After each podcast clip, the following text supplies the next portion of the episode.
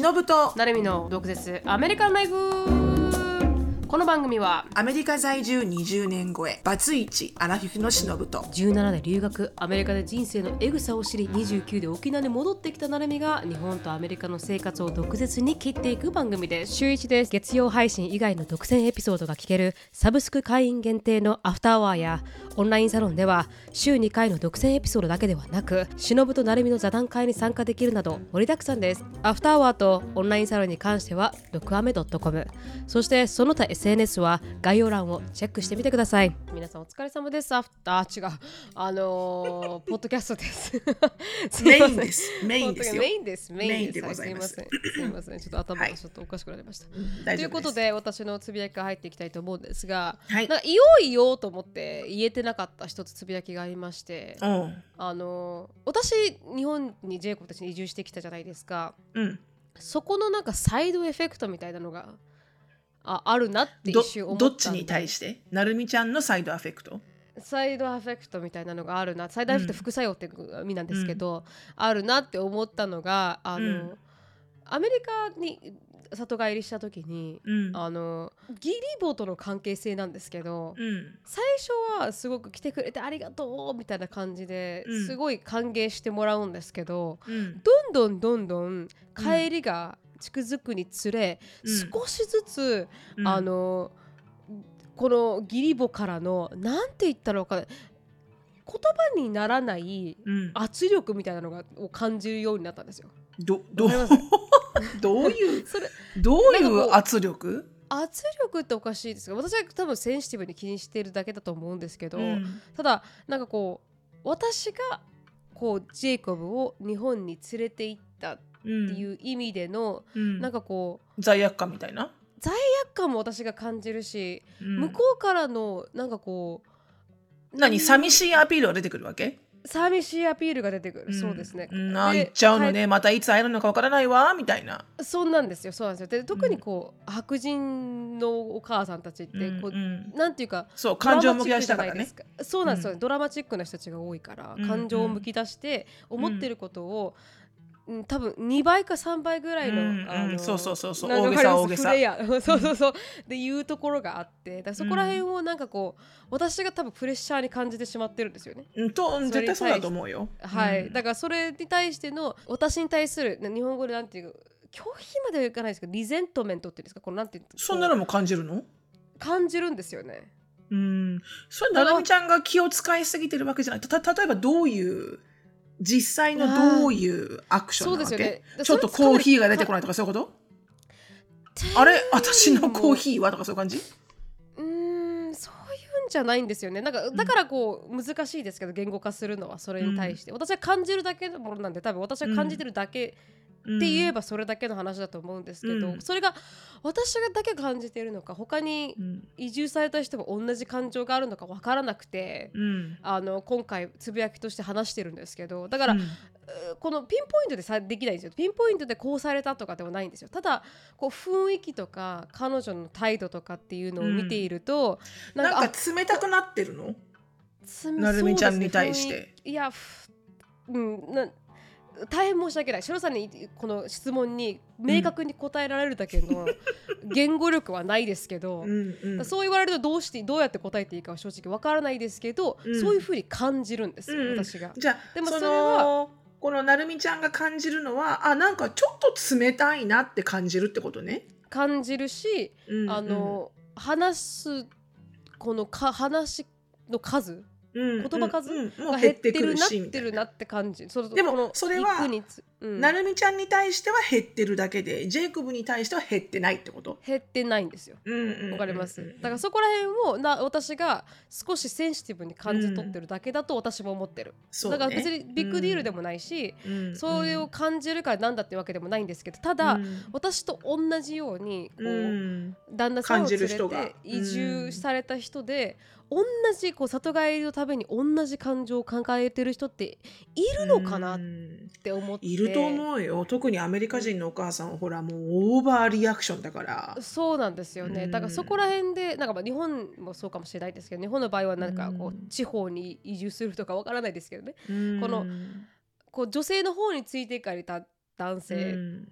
であったりとか、うん。なんか感じるのかなって思ってその女性側、うん。でも男性側でも、うん。少し居心地の悪さっていうのが分かります？最初の時は感じないんですけど、うん。こうこうバケーションがかなり終わりに近づくにつれて、なんかそれを感じてくるというか、おお母さんが実際にジェイコブが日本に行っちゃったっていう現実をうん。経験して、うん。あやっぱり寂しいなって思ってるところうん。を、なるみちゃんはこう五感六感でこう感じちゃってるんだと思うんだよね。そうですね。た多分そうだと思います、ね。だからこう、別にうん。個人的なこう恨みとかあそういうのは一切ないと思うよ。全く持ってないと思うんです。それも彼女の性格上感じるんですよ。やっぱりあの大変な時もいいメッセージもらいましたし私が、うん。であのすごいいい人なんですよ、うん。で本当にもうん。うこれ以上もうこの義理母に求めないぐらいもす完璧。っちゃ完璧。なそうよ。めちゃめちゃいい人だよ。ただうん。ただそのなんていうかこの寂しさっていうのが私うん。私が申し訳ないって思ってるのかもしれない。どっちかというと、うん私の心の中の、そうね。それもあるそうなんか自分がこうお親にしてきた10年間っていうのがあ,、うんあったのと同時に、うんうん。なんかそこら辺のなんかこう心の中での申し訳なさっていうのがうん。多分この彼女のこの行動と相まって少し私がセンシティブに取りすぎていいるだけの話だと思うんですけどだから別に、うん。だからピンポイントにこれがこうしなったからこうですって言えないっていうのは多分私の心の持ちようと重なってるからだと思うんですよね。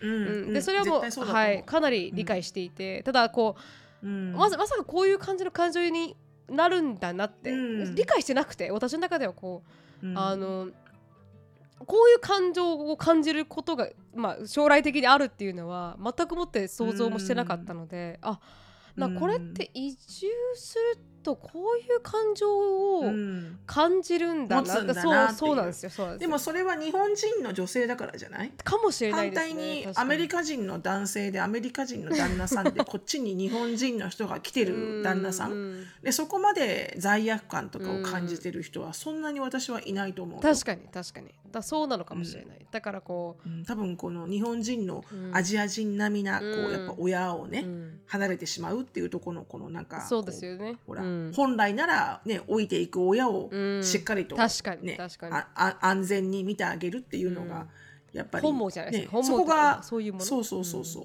そうそうそこがね私も常にチクチク痛いところではあるから、うん。だからそういう文化とかそういう価値観のあるなるみちゃんだからこそ、もっとこう痛みを感じちゃうんじゃない？余計に。やっぱりね。確かに。あ申し訳ないなって思っちゃう。んだうよね。ん。だから冷たいなと思うのも多分そこら辺のあの感情がうんうん、なんかそうだよ融合してるんででしょうね、だからだから思いながら、だからそういうことって普通感じるのかなと思って私が多分センシティブなのか、私が反対の状況に行ったことがないからね。そうですよね。実際にはい。日本でね、うん。そういう状況にいる人たちにちょっと聞いてみたいところだよね。そうですね。だからちょっと今回うんつぶやきに持ってきてみて、私と同じ感情を感じたことがある人がいるのかなとか私がただ overreacting してるのかなとか、うん。だからこううん。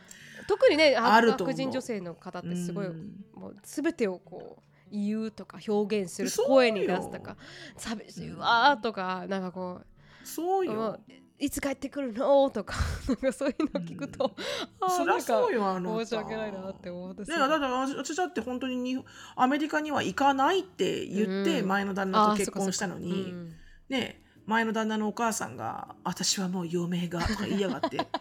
ね。覚えてる。で余命が、うん。もう余命がねがんだから、うん、末期がんだからって言いやがったわけ。すいませんすいません。だからこうそこに笑ってるんじゃなくて私はその結果を知ってるから笑ってるんですよ。すいませんね。あーごめんなさい。そうそうそうそうそうそう、うん。そう。私末期がんだからうんだって。でまあそのまんまの言葉はそのまんま、私は25歳の、うん。あのキャピタル Z ぐらいの時の私は、うん待って待って Z って結構強くないですか？あの B からしたら Z は。だから私私に的には Z っていうのはすごくしあのちっちゃいってことよ。あちっちゃいって。ことか。はい。ね。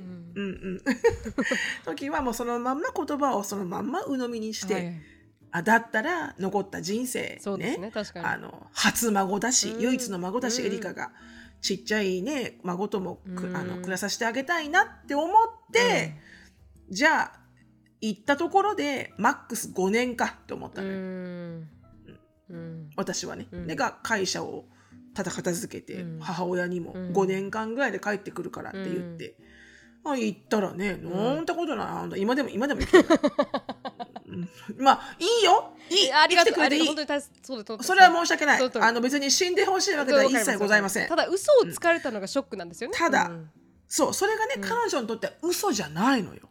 私一回言ったのよ、うん。ブチギレて、うん。何かの時に喧嘩になって、あそう。私が母自分の母親にうん。ボーナスで出た時にお金を送ったわけ、はいはい。送金で、うん。そしたらなんかそれに対してイチャモンをつけてきたわけ。義理母が。うちの旦那が。あ旦那が。うん？前の旦那が、うん。前の旦那がそれは our money だろうと。あ It's not your money, it's our money みたいな。はいはい、なんでこうお母さんにすぐあげちゃうんだみたいな、うん。でも私私の中ではなんでお前は、うん。よかったね？お母さんに少しでもお金をあげることができて、うん。よかったねって言ってくんねえんだよと思って、うん。私の母親は一人で寂しい思いをしてるのにみたいな、うんそこで喧嘩ですんごい喧嘩になって私がブチギレて、うん。もう泣きながら怒って、うん。なんでお前にはそういう優しい心がないんだみたいな、うん。でわーってなった時にそのたまたまお母さんが来てて、ううんちにその、うん。ここの家にね、はいはい。でお母さんに私が愚痴を言ったら、うん。あのお母さんが、うん。あ私に対して、まあでもねってあのほら夫婦のお金なんだから、うん。あのやっぱりこの旦那ともしっかりはあの話し合って、うん。お金の使い道っていうのを、うん。あの決めるのが正しいんじゃない？って結構強めに言われたのその時。おう。うん。でそのなんか強めな言い方に私はブチッと切れてしまって、はいはい。うん。そもそもよ。ってなって。うんそもそもが、うんでもその時はもうその時その時でもう3年間ぐらいお母さんとは付き合ってたから、はいはいはい。うん。でもう別にね何でも言え,、うん。言えるなかったから、うん。でその時のこのなんかべき論を頭ごなしに言いやがったこのお母さんになぜか私はブチ切れて、うん。その時はすでにもう切れてるし、うんうんもう確かに帰ってやろうと思った火がつから日本に。火がついてますからねすでにね。ううん。んついてるところにオイルをね かグリグリけられた入れやがったからお母さんがボーってや言うからオイルオイルみたいな。もっと燃えろもっと燃えろみたいななってるから私が。ね。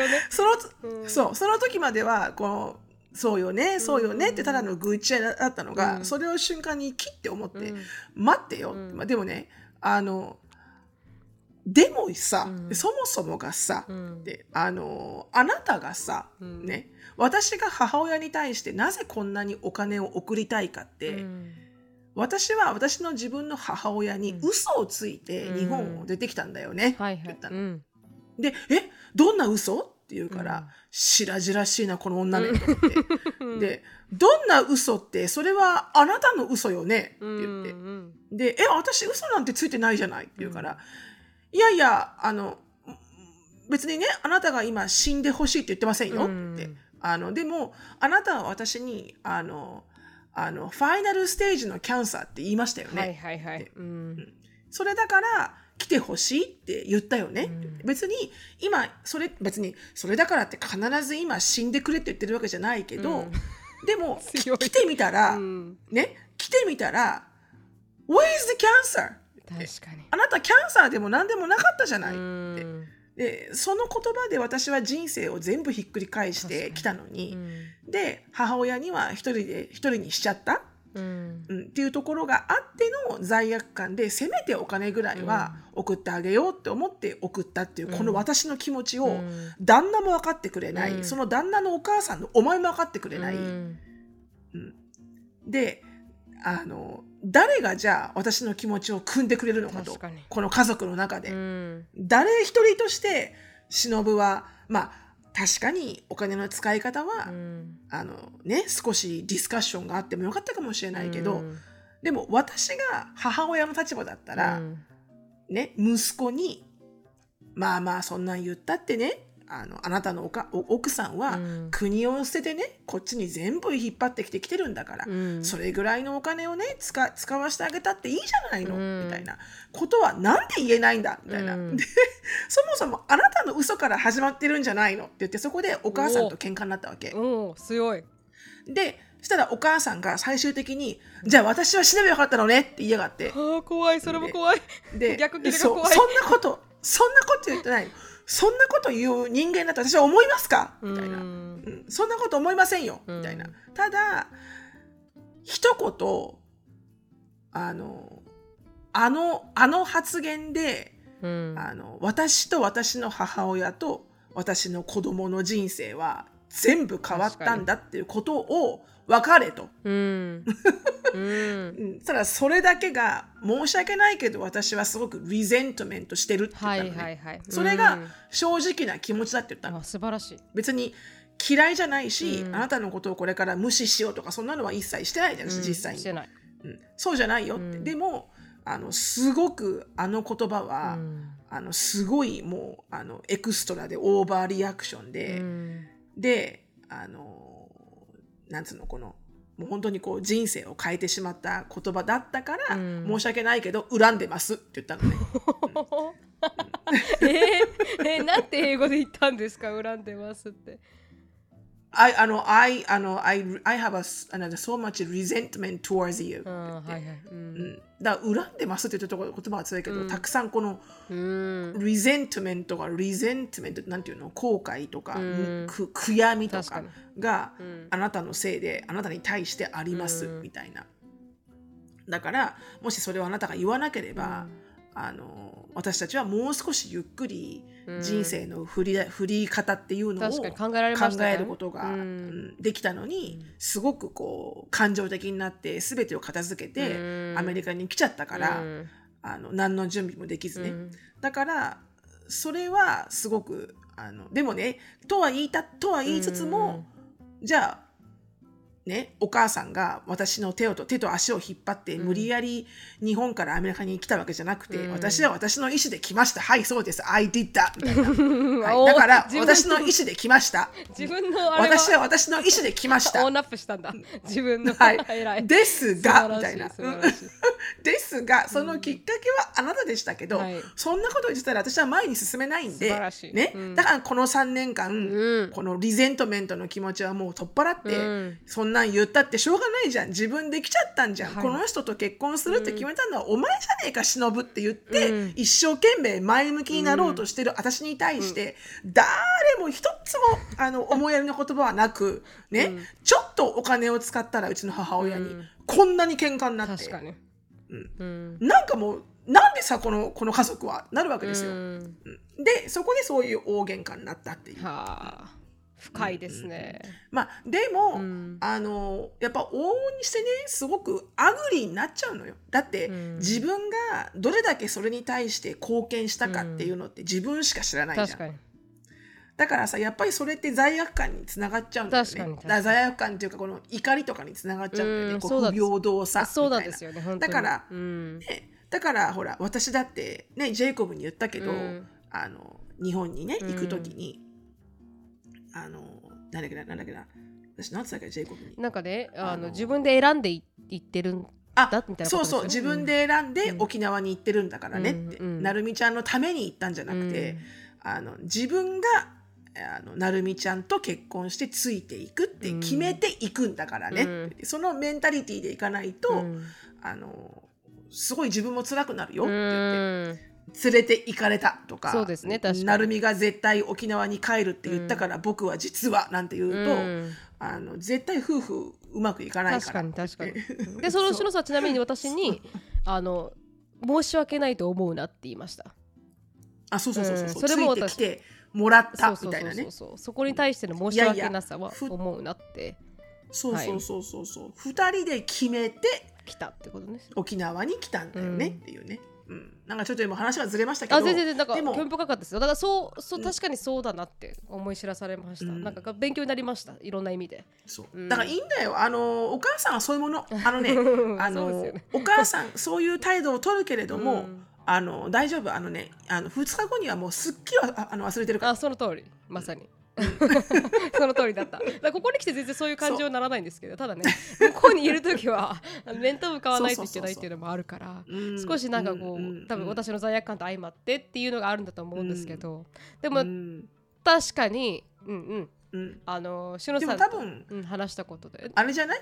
たくさんこうひ愛情愛情表現してあげれば、ね。お母さんは多分ずっとハッピーだよ。思いました。なので、何かあったらなんかこうちっちゃいアマゾンで送るとかそうやるようにしてます。そうそうそうそう花を送るとかね、うん。もう本当、ねテキストメッセージでも毎週金曜日にはもうハッピーフライデー I love you みたいな感じでああ素晴らしい。送ってあげるとかもうそれだけでも全然嬉しいと思うよ。ああ確かに。多分。やってみたいと思います、これからもう少し、うん。うん。はい。まあ罪悪感は常に感じますよね。確かに確かに、はい。ちょっとすいません。昔の傷を思い出しました。私でもなんか初めて聞いたかもしれない。それを言ったっていうことを事実を。え？この喧嘩？喧嘩。うん。その時のお母さんもうめっちゃ ugly になったよ。あ本当ですか？でもなんか最高ですね。なんかこ今日たまたま選んだ質問がお母さんとの関係性だったんですよ、ギリボとの関係性。なんかちょっと私たちこうやってこれテレパシー。あテレパシーが。あるから、うん。テレパシーがリスナーさんのね、うん、あの思いがなんか来てる。届いてる届いてる、うん。だからもうリスナーの思いがもうこの喋る前から来た。来た。降ってきた。ここからこういう。降りてきた降りてきた。だからそういうのを含めるとなんかすごくその今しのさんのつぶや、まあ、話してくれた内容がはっきりとあの答えになってんじゃないかなと思いますけどね今日の質問の。うんうんううん。んでもね一つだけ補足していい？あどうぞ。であんだけめちゃめちゃ大泣きして2人してよ、うん。おばちゃんとうん。私が、うん。大泣きしてまあカッシングワードはなかったかな、うん。全然、うん。うんでも大泣きしてお互い大声で喧嘩してその次の日にはカラッとしてるからねお母さん、うんだからそこなんですそこがなんか白人お母さんのすごいところ。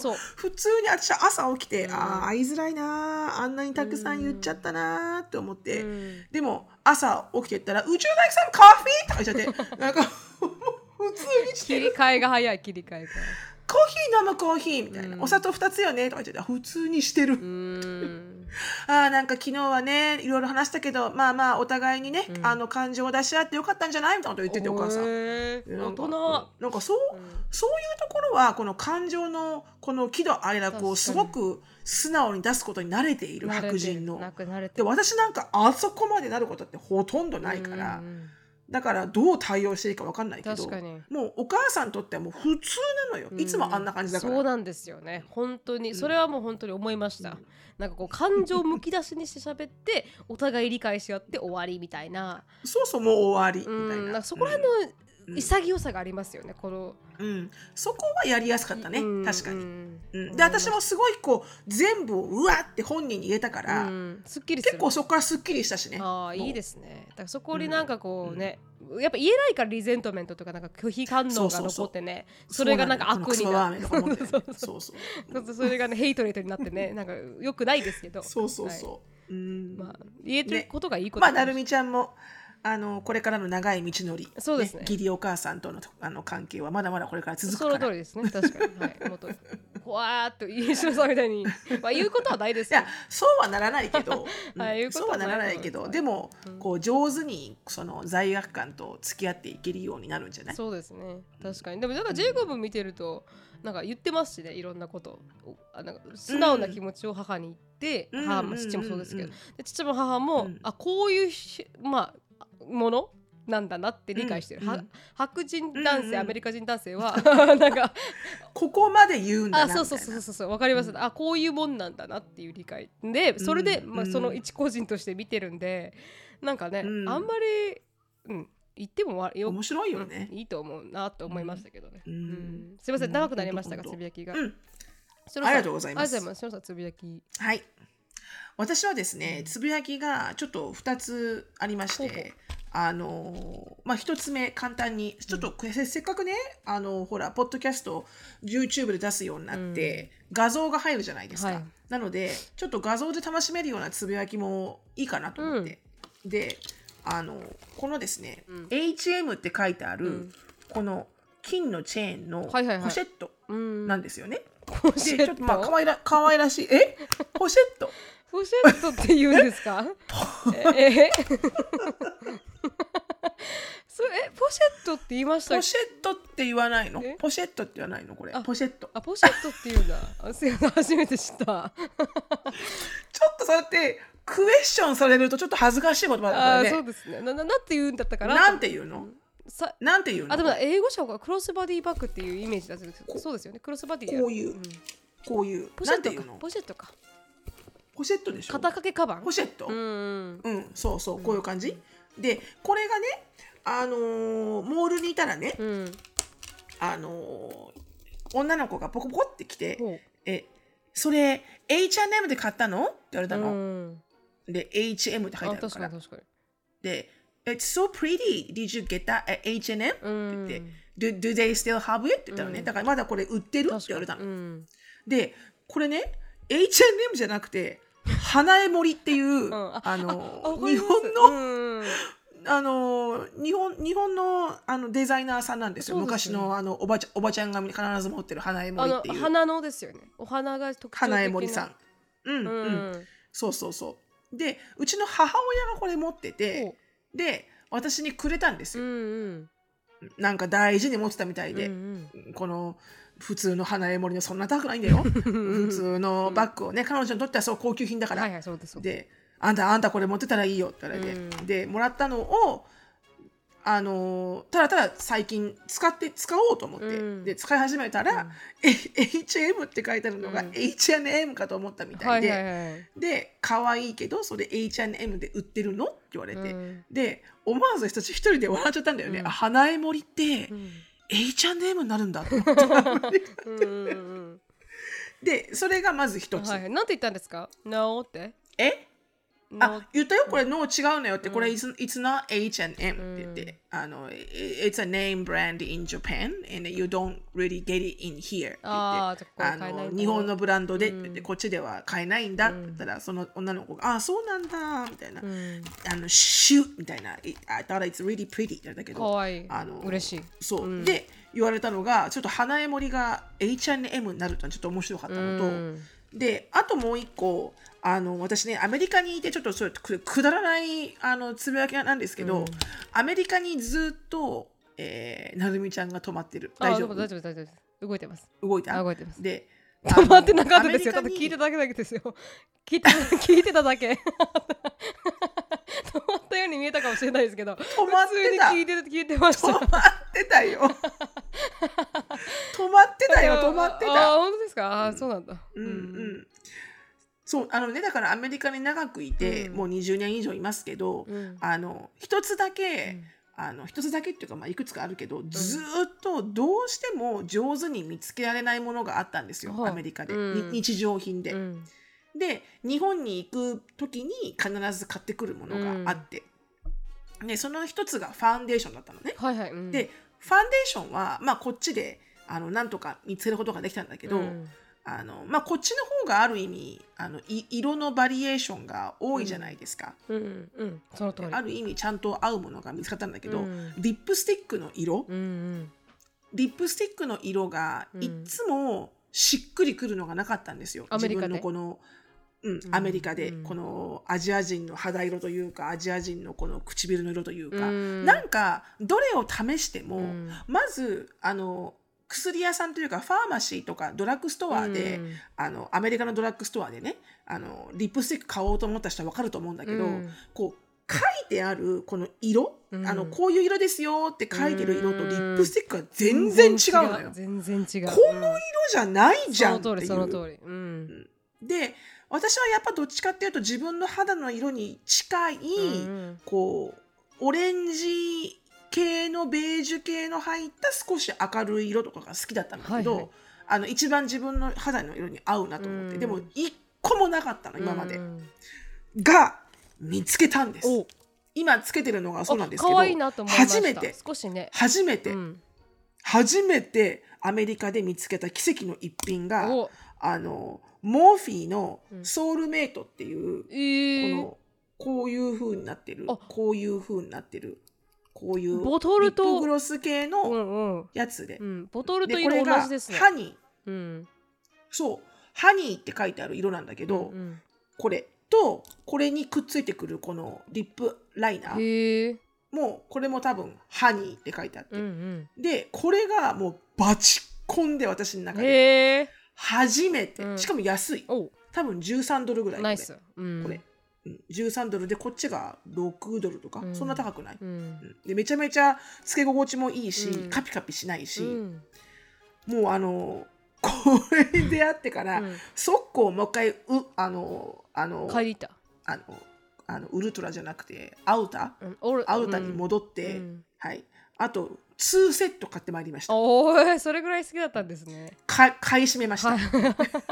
でもう一個もしね皆さん、うん。あのウルトラとかそういうところにあの行くところ行く時があったら、うん。このモーフィーのソウルメイトのハニーっていうのが、うん。ちょっとあの少しオレンジが濃く入ってるやつなんだけど、はいはい。もう一個すごいナチュラルに、うん。あのナチュラルメイクのこのあんまり色がつかないけど、はいはい。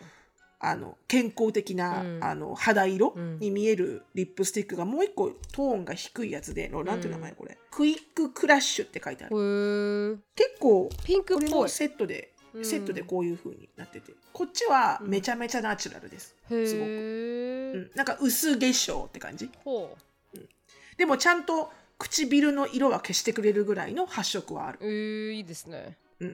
すごいあのとっても感動したので私本当に20年間以上住んでますけど、うん。一個も一つもリップスティックでこれと思ったものは一個もなかったんですよ今まで。うんこういうの多いっすからねなので、とっても感動しましたっていう、うん。そう。あと本当に色が全然違うのと、確かに。あこの色がいいなと思っても実際塗ってみたら全く違う色になっちゃうとわかかります。もう何個も何個も買って全部私失敗してたのね、んでいつもだから日本に帰るたんびに、うん。あのドドン・キホーテで、うん。後世とか資生堂とかうん。の全部こういくつか3つ4つぐらい買っとけば1年以上持つじゃん、はいはい。で買って帰ってきたんだけど、うん。初めてちょっと感動しました私は。えー、あ出会った、出会ってしまった。出会ってしまった。うん。うん。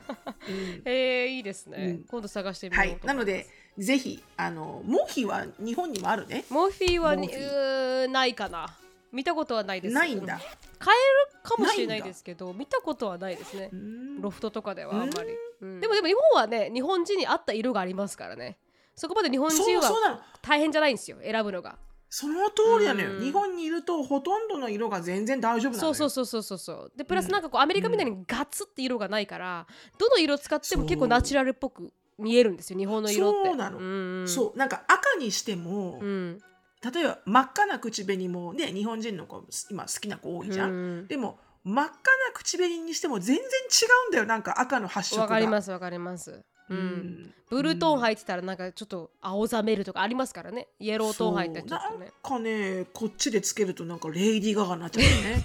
ちょっと違うんだよななんでレイディー・ガガになっちゃうんだろうと思って。わかるわかりますわかります。意外に難しいんですねリップスティックってね。うん、難しいのよ。すごい難しい、うん。ちょっとちょっとねあのウキウキしまして嬉しくて。うん。ちょっとあの私。そのシェアでした。一瞬いいですか？私も思い出したスストアでちょっとちょこっとしたあのことが起こったんですけどカルディに私行ってきて、でカルディであのフォロワーさんからいただいたビーンズがカルディ結構美味しかったんですよ。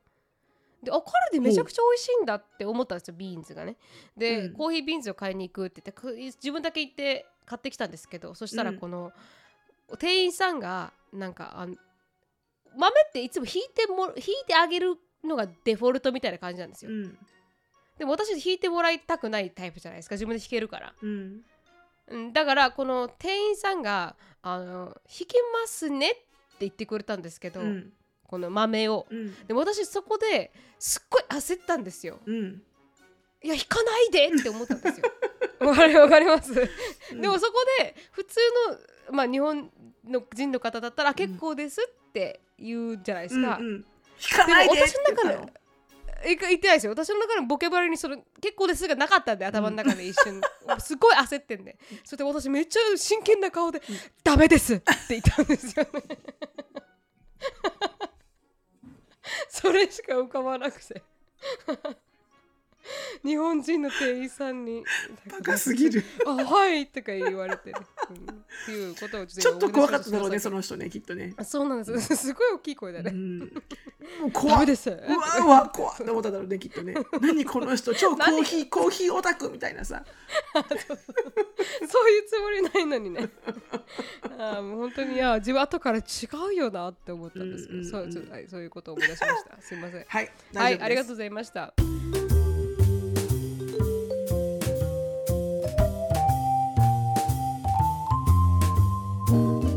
朝日新聞ポッドキャスト通称朝ポケでは現場を知る記者を通じてよりリアルな情報が伝わるニュースの現場からをはじめメディアの今と未来を語るメディアトークなど計8番組を配信中です。朝日新聞の記者がテキストでは伝えきれない現場のリアルな情報を分かりやすく解説してくれます。そうなんですよ。やっぱりポ私たちの私たちの世代っていうのもおかしいですけどあに新聞で育ってない私世代なので、なるみちゃんはね。そうなんですよ、はいあのうん。あまあ私以外の人は新聞で育ってるかもしれないですよね。すいません。私が私が世代を含めてあの新聞読まないと思ってるかもしれないですけど、あはい私は新聞読んでこなかったんで、なんかこのうん。音声でニュースがキャッチアップできるっていうこと自体がすっごい楽なんですよね。例えばなんかこう仕事中でもあの簡単な作業とか今の今はあのうんタックスシーズンなんで レシートを集めてる時に、あ今のうん。ニュースを聞けるっていうのがすごい手軽で私はそういう時ようにしてますね。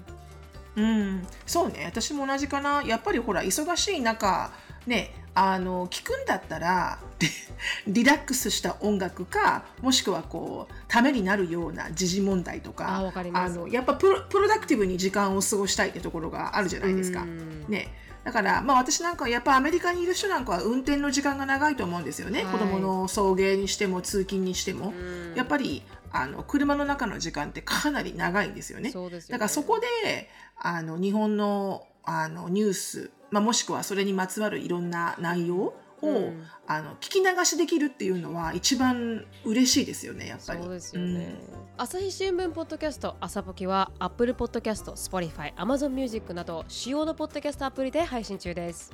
概要欄に朝ポキページの URL 番組の URL を記載しているのでお使いのアプリから気になるエピソードをぜひ聞いてみてください。記者の方の熱量や現場の臨場感が伝わってくるのでニュースの解像度がぐっと上がってリアルな情報を知ることができます。以上朝日新聞ポッドキャストのご紹介でした。朝日新聞の皆さんスポンサーありがとうございます。ありがとうございます。で、はい。あのトピックに入りたいと思います。今日のトピックはですね、しのぶさんが私たちは否認法について触れたことないよねう。そうそうそう。なんかねあの横断の方でも、うん。あのもう一個やってるうんとポッドキャストの、うん。そのえっ、と訳ありワイフの横断っていう方でもちょっとひあの否認のトピックが上がって、であドクアメでも話してないなと思って、なので、ちょっと今日はそれについて最新の、うんうんうん。まあ、避妊情報だったり、はい。なんか触れていければなと、私たちの経験も含めてね、いければなと思います。まず最初に CDC あの Center of Disease Control and Preve ntion っていう、うん。結構アメリカで有名なそれはもうあのコロナの時には毎日ね ニュースに出てましたから CDC、CDC、CDC。CD そう、もう有名なまああの legit な、うん。まあ、ウェブサイトがあるんですけれどもそこが言うにはもう55%のもう男性女性のティーンは18歳では、うん。はセクシュアル、まあ半分以上やってると。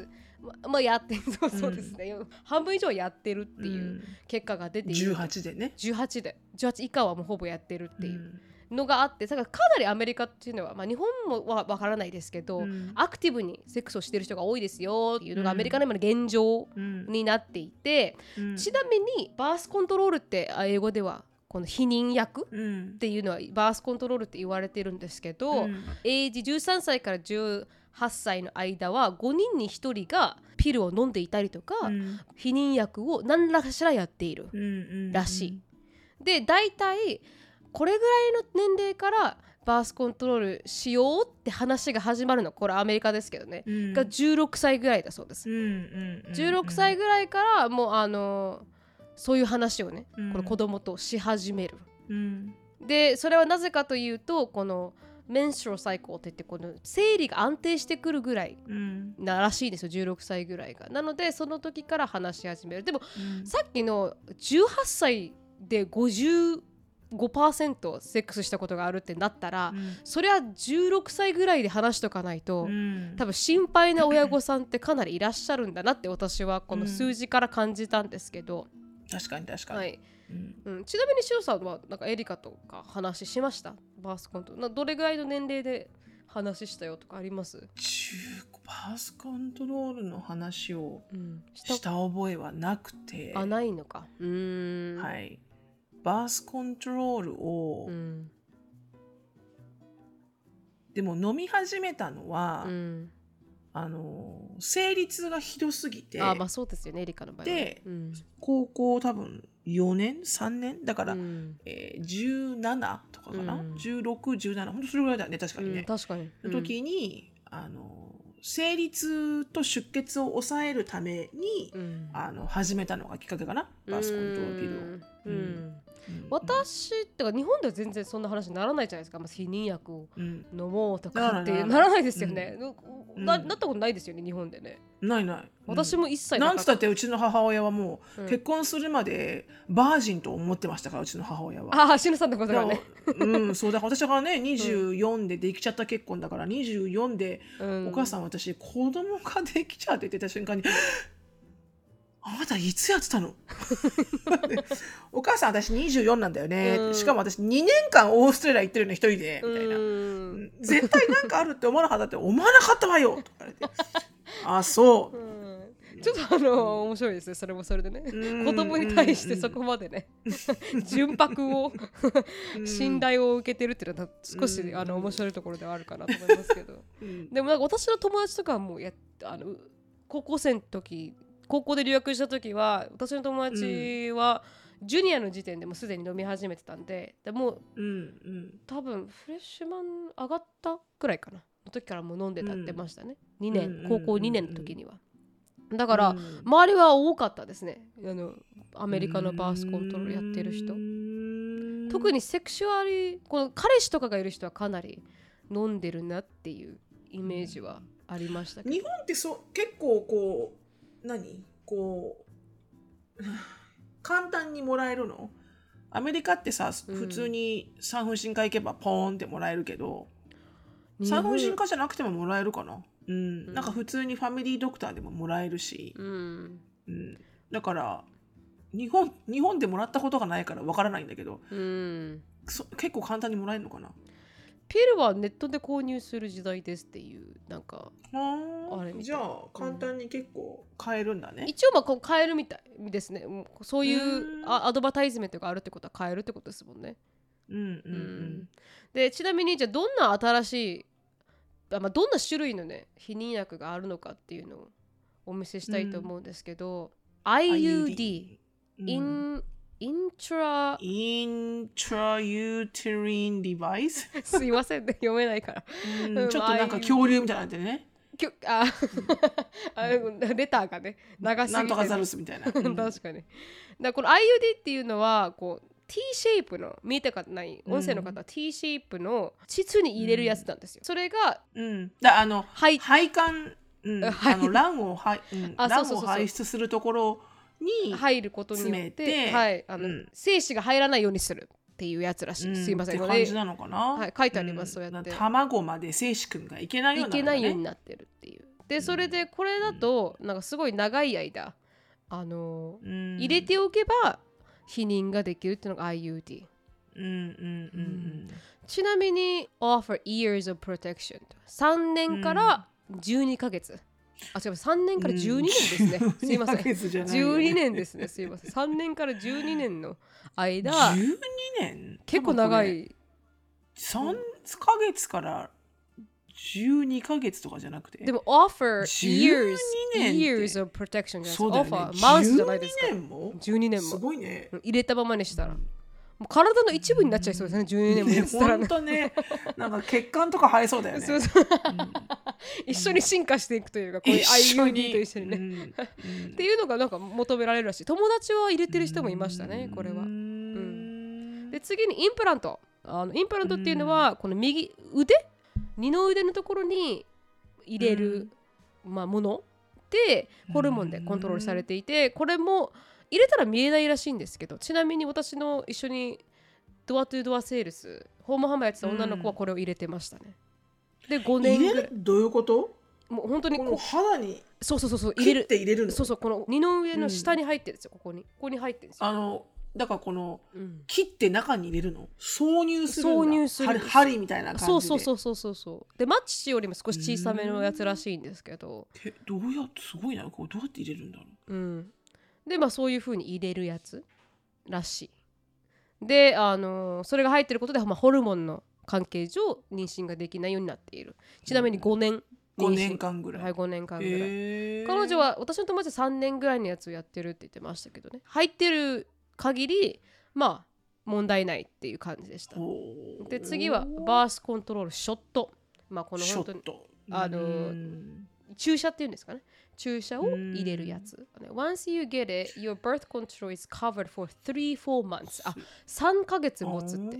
あのこれをショットをすることに Nothing else you have to do. うん。うん、まあ簡単っちゃ簡単ですよね。入れてしまえばね、うん、確かに確かに。うん。でもなんかちょっと怖い気もしますけどね。どななんか怖い気もしません、うん。体の。確かにね。う、ん、うん、なんかうんもう今度はバースコまあでントロール、も同じコンセプトはあのね同じか。こう入れる棒みたいなのと同じような感じだけどね、まあ確かに。これはもう血液の内に入っちゃうって感じですねこれはね。でうん次はバースコントロールリング。だこの丸い、まあねリングっていうぐらいだから輪みたいなのを、うん。こう膣の中に入れて置いておくと入れている時は、まあ、妊娠ができないっていう風になっているらしい。You leave it in place for three weeks、まあ、3週間入れてでそれを取ることによって生理が始まるっていう感じ、うん。うん。感じのバースコントロールリングでバースコントロールパッチ、私はこれ使ったことあるんですけどパッチはこう薄いパッチになっていてこう自分の、まあ、見えないところに貼る、はい、うんそれがなんかホルモンこれどこでもいいの？どこでも大丈夫だと思います。うん。はい、私は勧められたのがう腕あの、うん。太ももとかあったんですけど私は太ももに貼っていて、でもねこれの悪いい一つ悪いところはあの、見えるんですよ貼ってるのが。湿布みたいなの貼ってるのが、だからもしね、うんうん。バックレスの洋服が好きだとかとかわかります？肩が見える洋服を着たいとかっていうと、ちょっと見えちゃう、から、ああなるほどね、うん、ななんていうかこう、まあ、それを気になる方は少しやらないかもしれないですけど私はそういう洋服を着るタイプではないので、これでも別に大丈夫だった、うん、うんうんうんうん。で次はバースコントロールピル。まあ、まあ、うん。当たり前ですよ、もう昔からありますからねピルはね。そうね、うん。確かに確かに。で、うん。ダイヤフラダイヤフラなんだろうこれ。ダイヤファーガン、ファーガンうん、ドームシェイプのなんかこのシリコンで作られたやつみたいな感じなんですけど。はい。うん、それをまあこう地図に入れることによって,、うん。まあこう精子が来るのをこの子が受け止めるっていう感じの、まあ、女性の,、うん。あのが入れるもの。うん。で、まあ、コンドーム皆さんがご存知のコンドーム、うん。でインターナルコントロコンドーム。これは女性が入れるやつ。自分がつけるってことはい。ね、うん、やつ。ササービコカップ。シリコンのカップで、まあ膣に入れる。これも似たようなものですね。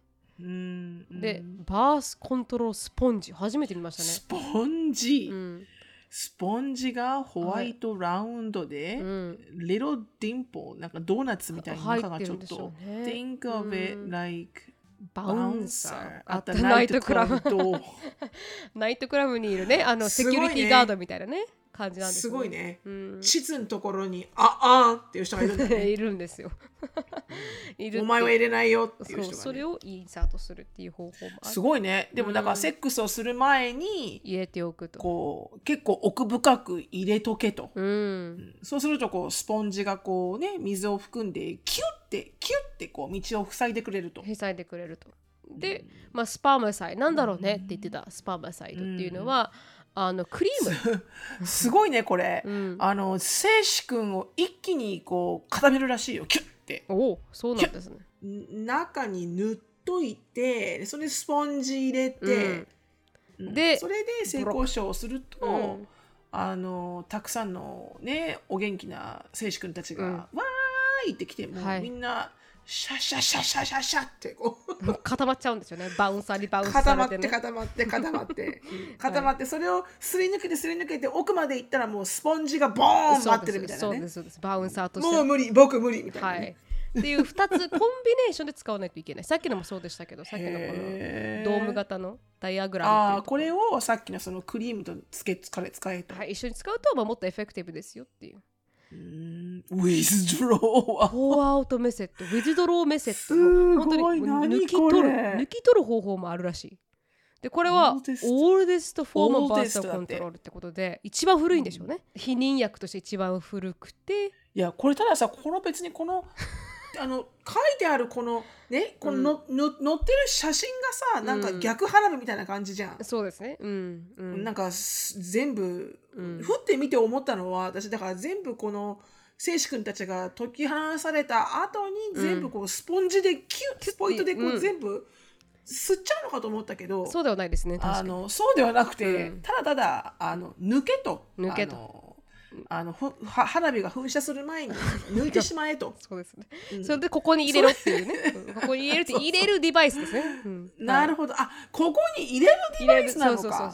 花火を。花火を入れましょうっていうなるほど、デバイスなるほど。はい。なるほど。はい、でまあ、これがだからオールデストウェイだと。オーデスウェイ。はいそうですね、うん。であとでもは書いてあるね、最後に。はい。How many guys do you know with that kind of total control? まあ確かにね。だ何人の男性をご存知ですかと。そこまで。ねもうこのように花火のコントロールできる男性確かに確かな何人いるかと。うん、存在しないと。ほぼほぼいないよね。ほぼほぼいない。ほぼいない。なので、まあ古い一番古い方法ですよと、うんうん、で not right now. Not right うん。Not right now もある今はやりたくないっていうことも今はやらない。まあ一番重要ですよね、これはね本当に、ノーって言えることはすごく重要ですから。うん、確かに確かに。うん。でまあス sterilization っていうのはもう完全に締めてしまうってことでしょうね。この膣の部分を。あはい。このあのーこのこうはい。締めることね。締めることですあれね、うん。うん。うんこれよくあれだよね。あのはああの帝王切開する人がこのオプションをよくもらってるよね。もうこれ以上子供は産みませんっていう人がこう帝王切開するときにどうせ開いてるから、うんお腹をね。はい。じゃあもうこう閉まっちゃいますか？閉めちゃいましょう。みたいな。あそんな簡単にオファーされるんですね。締めましょうかって。か簡単にというか、まあ、そういうオプションが与えられるよね。閉めますか？閉め閉めないですか？みたいな。どうせ開いてるから帝王切開の場合は。いはい。それって、まあ、もうこの健康上もう少しもっと埋めないっていう人が与えられるオプションなんでしょうか？けいや多分これ以上産みたくないっていう人じゃない？ああはいはいはい。うーん。多分その帝王切開するときにそういうオプションが、あの与えられるんだと思うけどね。うん。うん。でちなみにプラン B っていう最後のオプションもありました。プラン B っていうのは、うん。まあ、やってしまった後にピルを飲んで早ければ早いほどエフェクティブな、まあ、ホルモンピルっていうのもあるよっていうのが今の、うん。うん。あのーまあ、アメリカの状況って感じらしいです。うん。でもまあこの一応お伝えするんですけどそれらにはうん。あのサイドエフェクトもありますので、まあもちろん、はい、サイドエフェクトにねは副作用っていうものなんですけど、まあ、あのムードホルモンを抽出するっていうことで、少し鬱っぽくなったりとか悪にって言って、ね。このニキビができてしまったりとか、うんあのうんススキンこう皮膚が白くなってしまったりとか、なんかそういうふうに、あの体重が増えたりとかねいろいろうん。この副作用が存在するので合う合わないが多分あるとは思うんですけど人によってそのうんピルのうん合う合わないが、うん。私があの感じた副作用はあの張ってるのでか肌がすごい荒れたんですよだからいまあだに肌弱いもんねそうなんですよね。なるみちゃんしかも。はい、私のパッチの場合はもうかなりこう剥げちゃってみたいなそこら辺がもうで赤くなって、はいで跡が残るぐらいになったんで、ん。そういうのは多分サイドエフェクトとしてあるのかなって。でエリカははちなみに私が聞いたのはかなりこうあの感情的に鬱っぽくなってたって言ってたんで、うつっていうかなんかすごいこう、あうん。あのきアップダウン。あのアップダウンが激しくなっちゃって、うん。感情の起伏っていうの、うん、うん。っていうのは聞きましたよ。だから本当に使う時はねそう塩容量なんとかをっていう感じですよね。見てうん。使わないといけないとは思いますけどアメリカはほぼ16歳から使っている人がいらっしゃるっていう現実があでる。もさ、うん、なんかのなんかで見たけどなんで女性ばっかやんなきゃいけないんだみたいな。男性もバースコントロールピルを飲めみたいなのがあったよね、うんうんありましたね。あ私ほんとそう思う。存在してるらすっしい。ごいそう思う、ううん。んどっちもやろうぜって思う。ん、そうですよね。男性もねこの楽しみでやってるのう、に、うん。子供が欲しくない時期とかあるじゃないですか。だったらね男性もねプロアクティブに飲むべきだなって思いますけどね。そうそうそう。それはすごくいいよね、男性だってさあの女性に「大丈夫私はピル飲んでるから」なんて言われてさそうですそうです。あの、うん。はめられる場合もあるじゃん「おやピル飲んでなかったの?」みたいなさ、なんかそういうこともね。だからそういうこともあるからやっぱ男性も男性でしっかり否認するべきだよね、うん。まあ、そのコンコンドーム以外の方法があるなら、ね、あるならはい。かなとは思いますけど、それが最新の、うん。あのピル情報とか避妊情報でした。うん。ちなみに、あのーはい、カウンターで買える、うん。あの最後になんですけどカウンターで買える、うんうん。あのバースコントロール避妊薬っていうのも出てるらしくて、オーピルっていうこのピルうん。も、ほんうん。あの別に産婦人科に行かなくても買えるものがアメリカでは出始めたらしいのでそれが2023年7月13日の記事だったんで去年出始めたばっかり。そうなんですよ。オーピルっていうのがうん。FDA アプローブでアメリカの一番すごい厳しい。それはバースコントロールピルなの？なんだそうです。だから普通にピルを飲むみたいにと毎日飲むっていうのもふ変えやすくなったらしい。うーん。結構しかなりの進歩だらしいですけどね。アメリカだと、ううん。ん、書いてありました、ね。はい、なるほどね、うん。まあこれもね本当うんあの気をつけないといけないところだからねそうなんですよね。うん。そうなんですよね、ううんん、なので。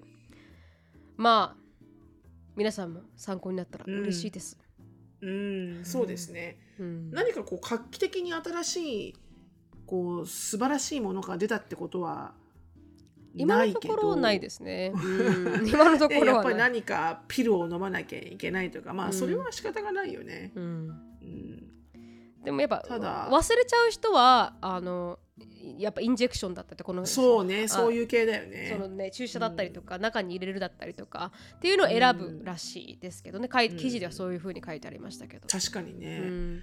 確かにね。私も本当よく忘れてたよね。バースコントロールピル飲むの。あ忘れた、うん。あ忘れたって言って。なんかサイドエフェクトありました？シャノさんは副作用みたいなの、うん。特に何でもなかったです。あうん、そうかじゃあ。特にそれはなかったな、ん。だからエリカがねすごい強く出たのがおおやっぱ違うんだ体がと思ったけど、うーん。うん。でもピルは結構多いよね。周りでも言ってる人はいる。なんか合わ合わないっていう人は結構いる、あ本当ですか、うん。大気持ちが悪くなるとか。へえなんかいろいろううん。ん知らなかったです、うん。私はね。やっぱそれそれができなかった状態だったんで、うんあの私結構忘れるじゃないですか。適当な人間なんで、だからピルは選べないなって思って。合わないなっていうね、そうなんですよ。でも入れたくもないなっていうわかります、うんそれの最終結果がこのパッチだったんですけど。うんうんうんうん。でもまそうね。はい。うんでした。まあでもこういうのもさなんか本当学校のあの教育に入れてほしいよね。あそうですね。まあふ生理普通のに話をするときにね、うん。なコンドームだけじゃなくて。確かに、うんどれぐらいのコストがかかるとかさ、うん。どうどういう副副作用があるとかどれぐらいの時間が産婦人科にかかるとかさ、うん。なんかそういうのもちゃんと教えてほしいよね。確かに。分からなかったですからね、うん。そういうのがあること。日本人としてアメリカに行って知らなかったですもん、うん、何も学ばないで来てなかったね、うん。何何なんだ？パスコートルなんだ？とかうん。思ってましたしね。そうそうそうそうそう。うん。うん。なのでぜひはい、皆さんの経験もシェアしていただけたらなと思いますがすいません。時間過ぎてしまったので、質問がいけないので、あの今日はここで終わりたいと思います、おおあの、はい。たあのおか お母さんのってやつ？大変申し訳ない。あの前降りてきてるのに？前降りてきてるのに。うん、もしかしたらアフターアワーで読読むかもしれませんが。いやあのはい。もうそこまで言ったらぜひ次回のあ次回ポッドキャストでえ読みましょう。わかりました。じゃあ次回でしたいと思います。では今日はここまでです。皆さん良いはい。1週間をお過ごしください。ありがとうございます。質問感想やポッドキャストで取り上げてほしいトピックなどがありましたら、なるみしきや gmail.com までご連絡お願いします。毒アメが大好きなあなた。ぜひお聞きのポッドキャスト媒体で良いレビューをお待ちしております。または SNS でハッシュタグ毒アメとつぶやくとハートとコメントが返ってくるかも。では皆さん、今週も1週間頑張りましょう